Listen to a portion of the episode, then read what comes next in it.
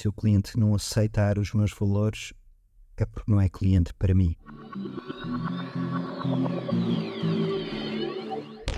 Olá, neste episódio vou aprofundar um tema que abordei no segundo episódio do podcast, onde fiz uma introdução à gestão financeira do freelancer.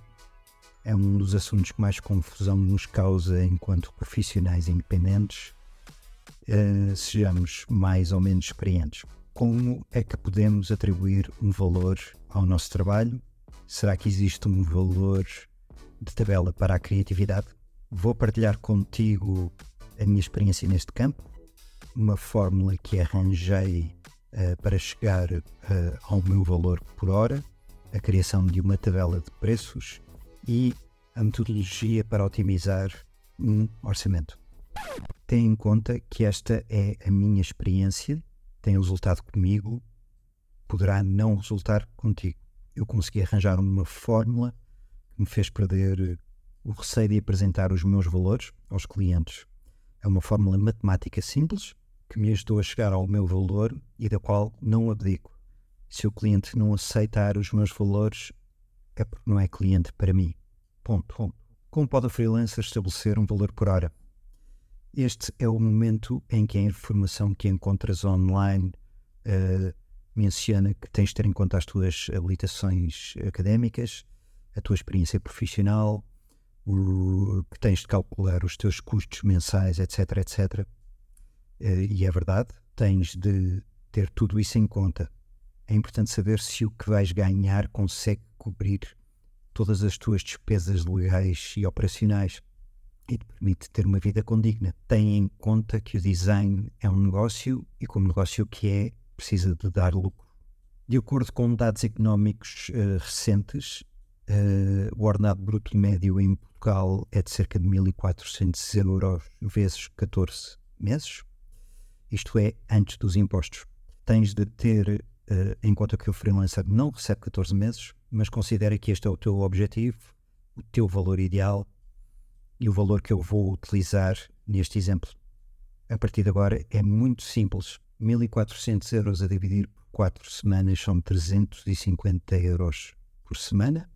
350 euros a dividir por 5 dias são 70 euros por dia.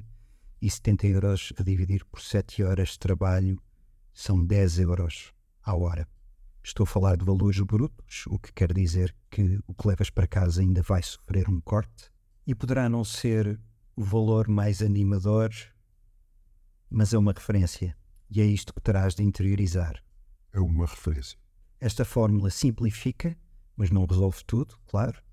Como freelancer, em princípio, não terás um rendimento fixo, a não ser que tenhas uma avença com um cliente. Existem meses melhores e outros piores, e o importante é que nos meses melhores consigas colocar de parte um valor para tapar os buracos dos piores meses aprende a poupar, vê no segundo episódio aquela parte das dores de barriga. Tens de ter em conta outros fatores, como a percepção do teu valor por parte dos clientes, o que eles poderão ganhar ao investir em ti. Tens de ter em conta a tua potencial concorrência e, sobretudo, tens de ter a certeza se a tua experiência vale realmente o valor que estás a pedir. Poderás querer atingir um determinado valor, mas se não conseguires concretizar, esse não será o teu valor aos olhos do mercado. Isto é, o teu real valor é o compromisso entre aquilo que tu queres ganhar e aquilo que o mercado está disposto a pagar. Porque precisamos de uma tabela de preços e como conseguimos criar tal documento? Precisas de uma tabela de preços porque os clientes querem saber quanto lhes custa um determinado serviço e querem ter essa informação de forma concisa. Por outro lado, o teu objetivo é não perder demasiado tempo a responder porque tempo é dinheiro. Por isso, o primeiro passo é estabelecer uma lista de serviços. Elabora uma lista com todos os serviços que ofereces profissionalmente. Isso é organizado. Segmenta o que é print e o que é digital. Cria possíveis cenários que envolvam janelas temporais. Visualiza diferentes pacotes de oferta de acordo com a complexidade do projeto. Isto para te facilitar no momento em que tiveres de orçamentar algo realmente mais complexo. E contabiliza um valor para alterações, esforço extra, artes finais de locações. Depois, o valor de cada referência depende do teu nível de experiência. Se te conheces bem, sabes que demoras um determinado número de horas a fazer um determinado trabalho. Aplica a cada referência uma percentagem extra que possa precaver situações inesperadas. Em suma, a tabela de preços que criares terá de ser mais vantajosa do que trabalhar a hora para que consigas uma maior rentabilidade do teu, do teu trabalho. Após atribuir o valor para cada tarefa, cenário, eh, projeto, vê, revê, afina os números e utiliza essa tabela de preços como guia, uma cábula que irás seguir sempre que necessário. Outra coisa a ter em conta a margem de lucro em produções ou compra de elementos que acompanham um determinado projeto.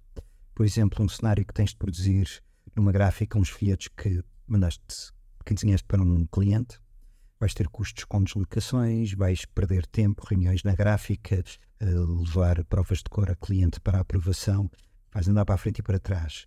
Tudo isto é trabalho. Se não cobras ao cliente, estás a oferecer o teu trabalho. Nestes casos é normal colocar uma percentagem sobre o valor de produção.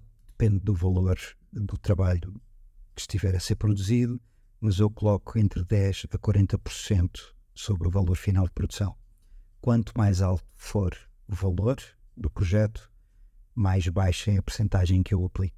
Não vou tornar um projeto que já é caro num projeto ainda muito mais caro. Agora tem em conta o seguinte: o teu valor por hora, a tua tabela de preços não são para ser tornados públicos. Os teus clientes não precisam de saber desta parte da tua atividade e a concorrência também não, uh, a não ser que haja uma amabilidade profissional pontual. Estes dados servem para automatizar as tuas tarefas, fazem parte do back-office da tua oferta, até porque os preços que cobras a um cliente poderão não ser necessariamente os mesmos que vais cobrar a outro cliente. Os valores que apresentas a um micro cliente deverão ser diferentes dos valores que apresentas a uma PME, que por sua vez deverão ser diferentes dos valores que apresentas a uma grande empresa. Tens de ter em conta o potencial retorno que o cliente vai ter.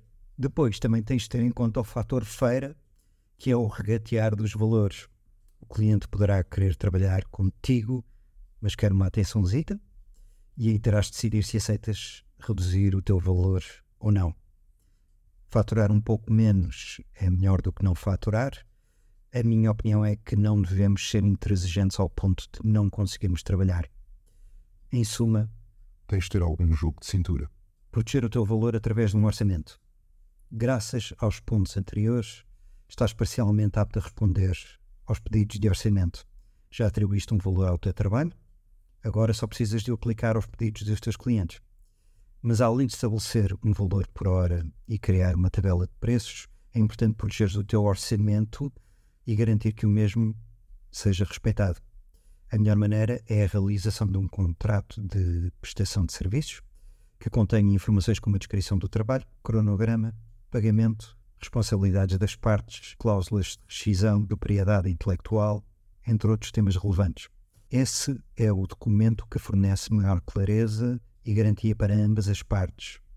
No entanto, grande maioria dos clientes não está disposto a rever condições contratuais se o, se o projeto não o justificar.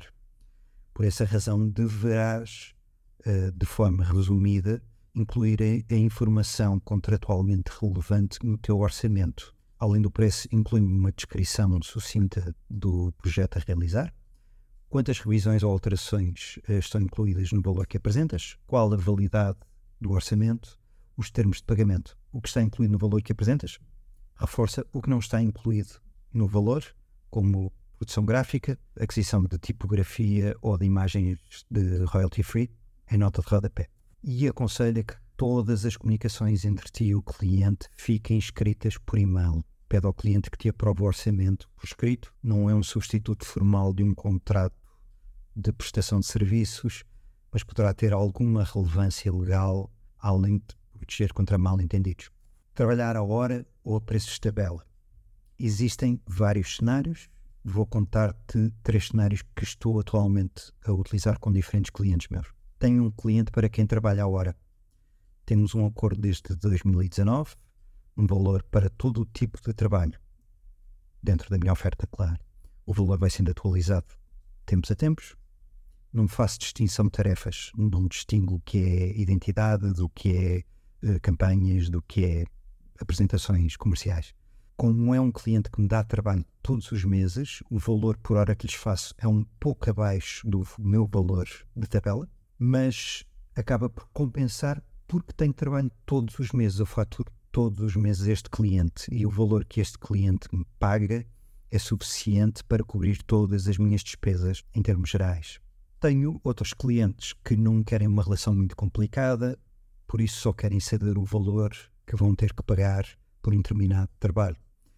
Uh, não existem acordos para lá do orçamento que apresento. Há que saber ler os clientes, não devemos tentar pregar, temos de ser práticos. Estes clientes são, por norma, ágeis, uh, o que faz com que as coisas corram depressa, ou seja, orçamenta-se, concretiza-se, fatura-se. Tenho um cliente que me contrata por períodos de tempo, duas ou três semanas de cada vez, em duas ou três ou quatro ocasiões por ano, para fazer todo o trabalho que houver para fazer. Também não há distinção de tarefas. Como não tenho trabalho todos os meses com este cliente, neste caso eu cobro o meu valor por inteiro, que é apresentado no orçamento prévio. E apresento o valor por dia, o valor por semana e o valor total que está programado. Vou adicionar a este episódio um ponto que não estava inicialmente planeado, mas graças ao vosso feedback no Instagram uh, achei relevante mencionar a gestão de clientes e não há gestão a clientes sem a gestão de expectativas. Eu sou muito direto na minha abordagem ao potencial cliente. Por norma, há sempre aquela fase do namoro uh, em que tudo é facilidades, estamos todos felizes porque tudo é maravilhoso. Comigo não é bem assim Após ouvir o que o cliente pretende e de compreender o seu pedido, eu explico a minha metodologia e os próximos passos. Eu não faço nada sem apresentar as minhas condições financeiras primeiro. Para mim já chega de trabalhar e ver o fruto do meu trabalho ser recusado por causa de preço. E como uma percentagem muito grande dos projetos são decididos por causa de preço, por causa de custo, é por aqui que me fico perco o tempo necessário para apresentar os valores ao cliente e este é o único trabalho grátis que ele tem de mim. Concursos. Não participo. Os concursos são momentos de pura especulação do cliente. Só participo em concursos com regras bem definidas e com FII de rejeição, que nunca há. Ou então participo se for apenas uma consulta de valores. Imagina que o cliente te está a pedir uma proposta para um trabalho a ti e a mais nove designers, 99% das vezes ele vai decidir pelo preço e vai guardar nove uh, propostas grátis do seu lado. Entretanto, o, o, esforço que tiveste não é compensado nem parcialmente. Daí o fio de rejeição. Despedir clientes. Já despedi clientes. E já o fiz mais vezes do que alguma vez imaginei que eu iria fazer. Já despedi um cliente por este não dar o devido valor ao meu trabalho quando recebi um briefing, o trabalho era X valor por X trabalho. A determinada altura já tinha uh, feito bem mais do que estava planeado. Quando apresentei o valor referente ao trabalho extra, este foi recusado. Assumi como perdido o trabalho que fiz a mais e cobrei apenas o trabalho que estava planeado.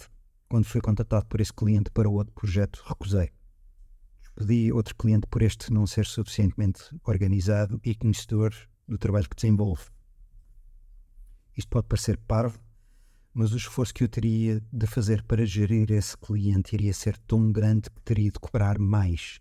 À parte de ele não conhecer o que envolve o meu trabalho, ele já estava a queixar dos meus valores.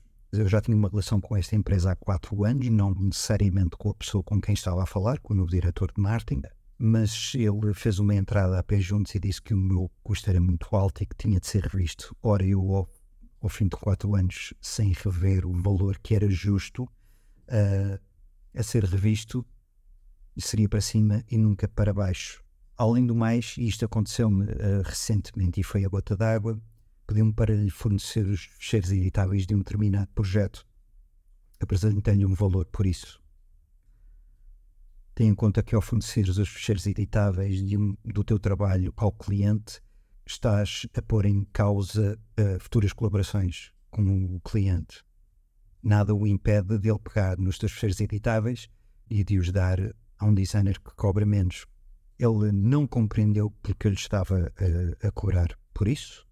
Apesar de lhe ter explicado, continuou a fazer o seu papel de virgem desonrada acabou-se a relação. O cliente tem todo o direito de usar o teu trabalho final, pois é para isso que ele te contrata e te paga. Todas as ideias que apresentas, todo o caminho que percorres, todos os processos editáveis que crias são exclusivamente teus, a não ser que estejam contratualmente definidos no orçamento. O cliente recebe o trabalho final em forma de artes finais para produção uh, ou em forma de outros formatos audiovisuais.